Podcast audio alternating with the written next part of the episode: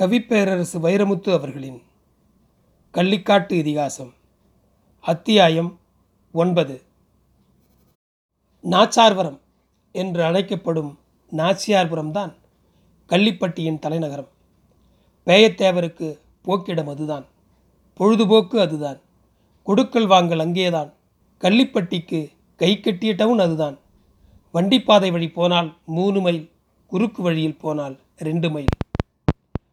நாச்சியார்புரம் நோக்கி கையில் ஒரு குடையோடு குறுக்கு வழியில் மொச்சைக்காடு கடந்து போய்க் கொண்டிருந்தார் பேயத்தேவர் டயர் செருப்பில் பெருவிரல் நுழைக்கும் முன் வார் இன்ன நேரம் என்றில்லை எப்பவும் நான் அருந்து போகலாம் என்று வலியுறுத்தி கொண்டே இருந்தது. ஆகவே அந்த வாருக்கு ஆதரவாக நடைவேகம் தளர்த்தி பொடிநடையாகவே போய்க் கொண்டிருந்தார் பேயத்தேவர் மொச்சைக்காட்டு நெற்றுகள் காற்றோடு வாதம் செய்து கொண்டிருந்தன. காராசாரமாக அத்துவான காட்டுக்கிருக்கி தானா பேசி தானா சிரிப்பா அவ யாரு? என்ற விடுகதை ஞாபகம் வந்தது பேயத்தேவருக்கு. வாய்க்குள் சிரித்து கொண்டார். வெயிலடித்தாலும் குடையை அவர் விரித்து பிடித்திருக்கவில்லை. கக்கத்தில்தான் வைத்திருந்தார். கள்ளிக்காட்டு வாழ்க்கையில் குடை என்பது ஆடம்பரம் அல்ல ஆயுதம். நரிகிரி வந்து வழிமறித்தால் ரெண்டு போடு போடலாம். அதற்கு விரித்து வைத்த குடையை விட மடக்கி வைத்த குடைதான் வசதி. மொச்சைக்காடு கடந்தால் முண்டச்சி ஓடை அதை கடந்தால் ஐயனார் குளம். கரை வழியே போய் கருவேலங்காடு கடந்தால் நாச்சியார்புரம்.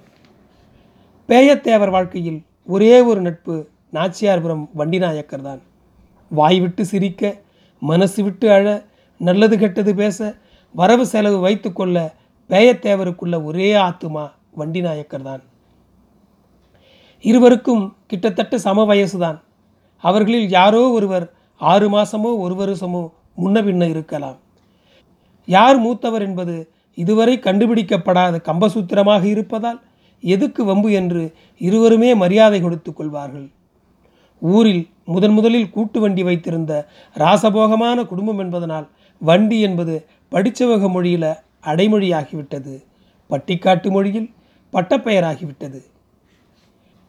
வண்டி நாயக்கரை அசை போட்டுக்கொண்டே மொச்சைக்காடு தாண்டி கொண்டிருந்தார் பேயத்தேவர். அம்சமான ஆளு நாயக்கர் சபையில் உட்கார்ந்தாலே நிற்கிற மாதிரி ஒரு உயரம். மஞ்சளுக்கும் சந்தனத்துக்கும் மத்தியில் ஒரு நிறம். நெத்தி மத்தியில் குறுகுறுன்னு ஒரு குங்குமப் பொட்டு. அதே நிறத்தில் காதுக்கும் ரெண்டு கடுக்கன். கொத்து மீசை குளிர்ந்த பார்வை எட்டு முழ வேட்டியும் முக்கால் கை சட்டையும் சிவபெருமான் கழுத்தில் இருக்கும் பாம்பைப் போல் ஒரு சுத்து சுத்திய அங்கவஸ்திரமுமாய் எப்போதும் வெள்ளையும் சொல்லையுமாய் இருப்பார் வண்டிநாயக்கர். அவர் கையில் மின்னும் வெள்ளிப்பூன் போட்ட கைத்தடி ஒன்று. அது அவருக்கொன்றும் ஊன்றுகோல் அல்ல அவர் அந்தஸ்தின் அடையாளம் காட்டும் அளவுகோல். முன்னோர் செய்து வைத்த புண்ணியத்தாலும் சேர்த்து வைத்த செல்வத்தாலும் வசதியாக இருந்தார் வண்டிநாயக்கர். முதன் முதலில் வண்டிநாயக்கரின் தாத்தன் காரை வீடு கட்டி மாடி கட்டிய போது நாயக்கர் போட்ட மந்திரத்தால் தானப்பா ஒரு வீட்டு மேலே இன்னொரு வீடு நிற்குது என்று அவர்கள் குடும்பம் ஊர்வாயில் விழுந்ததுண்டு. தோப்புத்துறவுக்கு போய் வருவது வட்டிக்கு விட்டு வசூலிப்பது வீட்டிலிருந்து நாற்காலி தூக்கி போய் ஊர்ச்சாவடியில் உட்கார்ந்து பஞ்சாயத்து பைசல் பண்ணுவது வீடு தேடி வந்து பழத்தட்டில் வைத்து யார் பத்திரிகை கொடுத்தாலும் பதினோரு ரூபாய் முயெழுதி விட்டு வருவது மாதம் ஒரு முறை மதுரைக்கு போய் அந்த சில்லாவில் யாரும் அனுபவிக்காத சாமான் சட்டு வாங்கி வருவது என்பதை தவிர நச்சு வேலை எதுவும் இல்லை நாயக்கருக்கு. பிள்ளை குட்டி கிடையாது.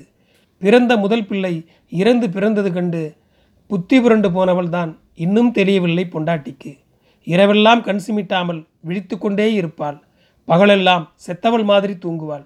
அவள் எப்போதாவது பேசுகிற வார்த்தை கொண்டாங்கடி பிள்ளைய கொண்டாங்கடி பிள்ளைய நாயக்கருக்கு ஒரு சின்ன வீடும் உண்டு.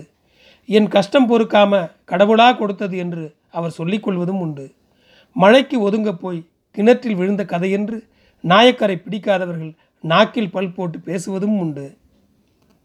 பகல் பதினோரு மணியானால் நாச்சியார்புரம் டீ கடைக்கு வருவார் நாயக்கர். அந்த நேரம் மட்டும் ஊரில் ஒரு பயலும் பெஞ்சில் உட்கார்வதில்லை. அவர் வருகைக்காகவே டீக்கடை பெருமாள் கடாயில் எண்ணெய் காய்ச்சி காத்து கொண்டிருப்பான்.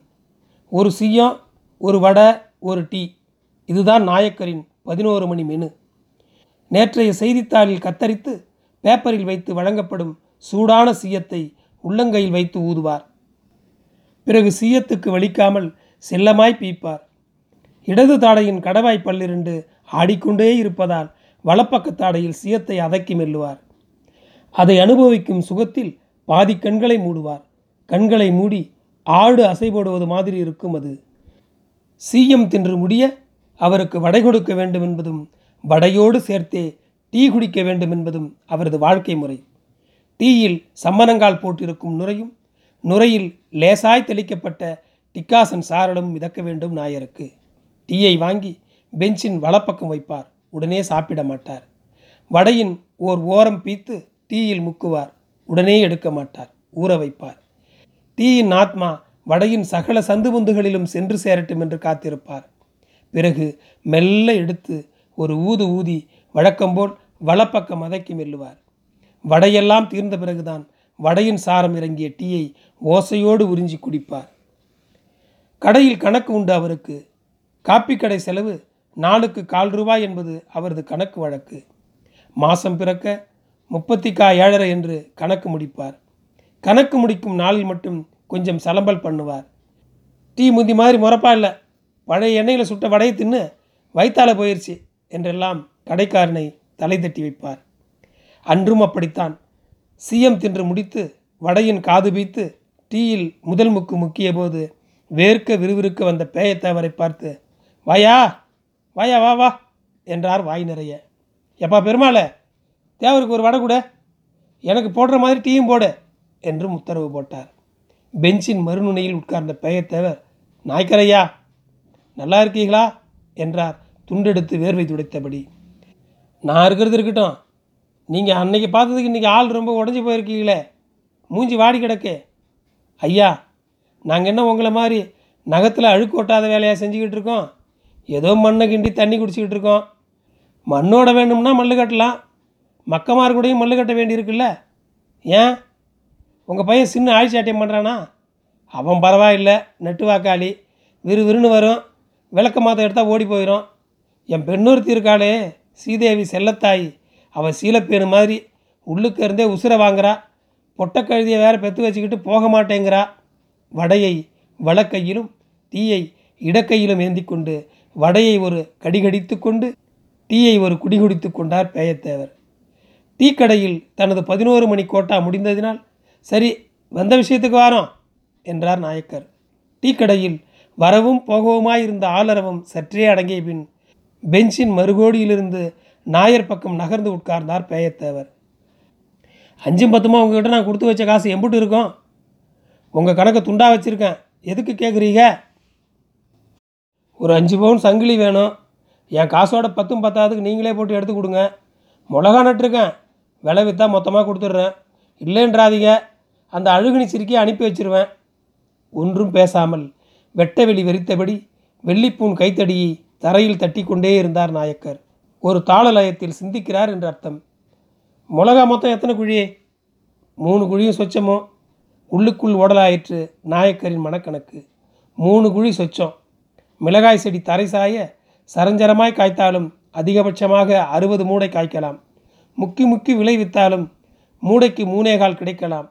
அறுமூணா பதினெட்டு நூற்றி எண்பது அறுபத்திக்கா பதினஞ்சு நூற்றி எண்பதும் பதினஞ்சும் நூற்றி தொண்ணூத்தஞ்சு இதில் வந்த செலவு போன செலவு ஒரு அறுபது. கழிச்சா நூற்றி முப்பத்தஞ்சு. இதில் கைக்கு வாரது எம்புட்டோ கடனுக்கு வாரது எம்புட்டோ கடனுக்கு வாரது எம்புட்டோ பேயத்தேவர் டீயின் கடைசி மடக்கு குடிப்பதற்குள் கணக்கு போட்டு முடித்து விட்டார் நாயக்கர். ஒரு பக்கமாய் ஒரு கழித்து சாய்ந்து தொடை வரை நீளும் தன் சட்டைப்பைக்குள் கைவிட்டு கண்கள் மூடி தடவினார் ஆழத்தில் கிடக்கும் காசுகளை. கண் சொல்லாததையும் கை சொல்லும் அவருக்கு. விரலால் பிதுக்கி பிதுக்கி சீட்டெடுக்கும் கிளி மாதிரி தேவையான காசை துல்லியமாக எடுப்பார். கால் ரூபாய் எடுத்து பெருமாளிடம் கொடுத்து என்னது கணக்கில் இருக்கட்டும் தேவருக்கு எடுத்துக்கிட்டு மிச்சம் கொடு என்று மிச்சத்தையும் தடவி பார்த்து வாங்கி தன் கஜானாவின் ஆழத்தில் எறிந்தார். தெருவில் நடக்க ஆரம்பித்தன வைரம் பாய்ந்த கிழடுகள் இரண்டும். இச்சு மரத்தடியில் தாயம் விளையாடி கொண்டிருந்தார்கள் இளந்தாரிகள். ஒன்றோடொன்று பேசாமல் மூக்கு விடைக்கு நின்று கொண்டிருந்தன இரண்டு கழுதைகள். வடையில் ஒட்டிய ஈக்களை ஓட்டிக்கொண்டே தூக்கத்திலும் தொழில் செய்து கொண்டிருந்தால் ஒரு கிழவி. பள்ளிக்கூடத்திலிருந்து பாதியில் ஓடி வந்த ஒல்லிக்குச்சான் சிறுமியை பருத்தி மாரெடுத்து ஆவேசமாய் துரத்தி கொண்டிருந்தால் ஒரு அம்மாக்காரி. இச்சிமரம் கடந்து இடப்பக்கம் திரும்பி நடந்தால் காரை வீடு. வலப்பக்கம் திரும்பினால் நாயக்கரின் சின்ன வீடு. நாயக்கர் வலப்பக்கம் திரும்பினார். நாயக்கரிடம் தேவருக்கு லேசாய் நெருடுகிற விஷயம் அதுதான். என்ன இருந்தாலும் நாயக்கருக்கு அது மரியாதை கம்மியான காரியம்தான் என்று கருதினாலும் புத்தி மாறி போன பொண்டாட்டியை வச்சுக்கிட்டு வேற என்ன பண்ணுவார் பாவம் என்று மனசின் ஓரத்தில் சின்னதாய் ஒரு சமாதானமும் சொல்லிக் கொள்வார். சொல்லுமையா நான் செஞ்சது தப்பா என்று பேயத்தேவரை அவர் செல்லமாய் சீண்டியதும் உண்டு. நீண்ட இடைவெளி விட்டு வார்த்தையின் துணி குறைத்து முகத்தை கடுவன் புனை மாதிரி வைத்துக்கொண்டு தப்பு இல்லைன்னு சொல்ல முடியாது. ஆனால் உங்கள் தரந்தண்டிக்கு சூழ்நிலைக்கு இது தப்புன்னு சொல்ல முடியாது.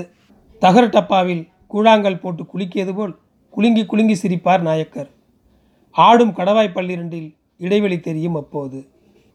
உலகத்தில் இளமையான பாட்டு யாருன்னு சொல்லுங்க பார்ப்போம் என்று விடுகதை போட்டு அங்கிருந்து பதில் எதுவும் அசையாததால் வப்பாட்டி என்று அவரே சொல்லி வாய்விட்டு சிரிப்பார். தன் காயத்தை கண்ணீரை மூடிக்கொள்வதற்கு ஒரு போர்வை தேவைப்பட்டிருக்கிறது நாயக்கருக்கு. அந்த போர்வையாய் வந்தது ஒரு பொம்பளை என்று நம்புகிறார் அவர். அந்த சிரிப்புக்கு கீழே இருப்பது என்ன வழியோ என்ன ரணமோ? கதவுக்கு எப்படித்தான் காது கேட்குமோ? பூன் போட்ட கைத்தடி சத்தம் நடைவாசலில் கேட்டதுமே ஆளில்லாமல் அரவமில்லாமல் திறந்து கொள்ளும் சின்ன வீட்டு பெருங்கதவு. கதவு திறக்கும் வேலைக்காரி முகம் காட்டாமல் கதவுக்கு பின்னால் ஒளிந்து கொள்வது நாயக்கருக்கு காட்டப்படும் மரியாதை. அங்கே எப்போதும் போல் பேயத்தேவர் திண்ணையோரம் ஒதுங்க ஓர் எட்டு உள்ளே சென்ற நாயக்கர் கழுத்தை மட்டும் திருப்பி மோர் குடிக்கிறீர்களா தேவரே? என்றார். வேணாம் ஐயா இப்போ தானே டீ குடித்தான் உள்ளே போய் ரெண்டு மல்லு கட்டம் தவித்த பேயத்தேவர் ஒரு தவு தவி உயரமான திண்ணையில் உட்கார்ந்து கொண்டார். வீட்டுக்குள் சென்று பணம் எடுத்து உள்பையில் பத்திரப்படுத்தி கொண்டு வெளியே வந்து தூணில் சாய்ந்து பொடி தூக்கம் போயிருந்த பேயத்தேவரை பூன் போட்ட கைத்தடியால் தரையில் தட்டி எழுப்பி வாங்க போகலாம் என்றார். தாம்பு கயிறு சங்கிலியெல்லாம் வேணாம்யா அதை தாழம்பு சங்கிலி எடுத்து காட்டுங்க அஞ்சு பவுனில். உரலில் உலக்கை போட்டது மாதிரி தடித்த குரல் நாயக்கருக்கு. ஆண்டிப்பட்டி பொன்னாசாரியின் நகைக்கடை தூக்கம் துடைத்து சுறுசுறுப்பானது. நாங்களே சேதாரமாய் கிடக்கோம். இந்த சேதார செய்குலியெல்லாம் கேட்கப்படாது. சங்கிலியை தொட்டு பார்ப்பதற்குள் முதல் நிபந்தனை போட்டார் பேயத்தேவர்.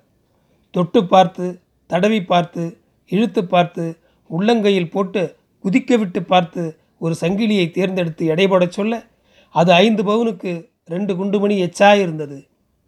அஞ்சுக்கு மட்டும் கணக்கு போடுங்க. அதுலேயும் அஞ்சு பத்தை குறைங்க. நாயக்கர் அழுத்தி ஆணையிட்டார். பவுன் நாற்பத்தொம்போது ரூபா. அஞ்சு பவுனுக்கு இரநூத்தி நாற்பத்தஞ்சு செய்கூலி சேதாரம் போட்டால் அதில் ஒரு பதினஞ்சு. மொத்தம் இரநூத்தி அறுபது. ரெண்டு குண்டுமணி தங்கத்துக்கு ஒரு ஏழரை. ஆக மொத்தம் இரநூத்தி அறுபத்தி ஏழரை. ஐயா எம்புட்டு குறைக்க சொல்கிறீங்க நாடக வசனம் போல் உணர்ச்சி இல்லாமல் கணக்கு சொன்னார் பொன்னாசாரி. கதை நிகழும் காலம் ஆயிரத்தி தொள்ளாயிரத்தி ஐம்பது என்று கொள்க. இரநூத்தி நாற்பதே போடுங்க என்ற நாயக்கர் யாரும் பாராமல் பின்பக்கம் திரும்பி உள்பையில் இருந்த பணம் எடுத்து ஒன்றுக்கு மூணு தடவை எண்ணி ஒவ்வொரு நோட்டையும் ரெண்டு முறை பிதுக்கி பார்த்து இந்தாங்க தவிர நீங்களே கொடுங்க என்று நீட்டினார். நாயக்கரை கும்பிட்டு பணத்தை வாங்கிய பேயத்தேவர் பொன்னாசாரியிடம் ஒவ்வொரு நோட்டாய் பயபக்தியுடன் எண்ணி கொடுத்து கொண்டே இருந்தார். எல்லாம் பழுப்பேறிய பத்து ரூபாய் நோட்டுகள். சில நோட்டுகளின் மடிப்பில் ஜீவராசிகளும் வசிக்கும் போலிருந்தது. பத்து இருபது முப்பது நூற்றி எழுபது நூற்றி ஐம்பது நூற்றி எப்பே நம்ம பொழப்பு போச்சப்பே என்று தும்பறுத்து ஓடி வந்த காலக்கன்றாய் கடையில் நுழைந்த சொட்டையனின் குரல் கேட்டு எண்ணுவதை நிறுத்திவிட்டு திரும்பி பார்த்தார் பேயத்தேவர். என்னப்பா என்னாச்சு? சொட்டையன் விக்கினான் விம்மினான். பேச்சு வராமல் கையில் ஏதோ சொல்ல முயன்றான். கடைசியில் தொண்டைக்குள் சண்டையிட்ட துக்கத்தை விழுங்கிவிட்டு சொன்னான். ஆத்தா அழகம்மா நம்மளையெல்லாம் ஏச்சிட்டு போயிட்டாப்பே. வாயிலும் வயிற்றிலும் அடித்துக்கொண்டு குமுறி குமுறி அழுதான் சொட்டையன். பணம் எண்ணுவதை நிறுத்திவிட்டு இடிந்து சாய்ந்த பேயத்தேவரை கைத்தாங்களாய் தாங்கினார்கள் நாயக்கரும் கடைக்காரர்களும். வாங்கிய பணத்தை நாயக்கரிடம் திருப்பி கொடுத்தார் பொன்னாசாரி. சோடா வாங்க கலர்கடை தேடி ஓடினான் ஒரு நகைக்கடை பையன். ஆகாயம் இடிந்து தன்மேல் விழுந்து அமுக்குவதாகப்பட்டது நினைவு தப்பிக் கொண்டிருந்த பேயத்தேவருக்கு நன்றி.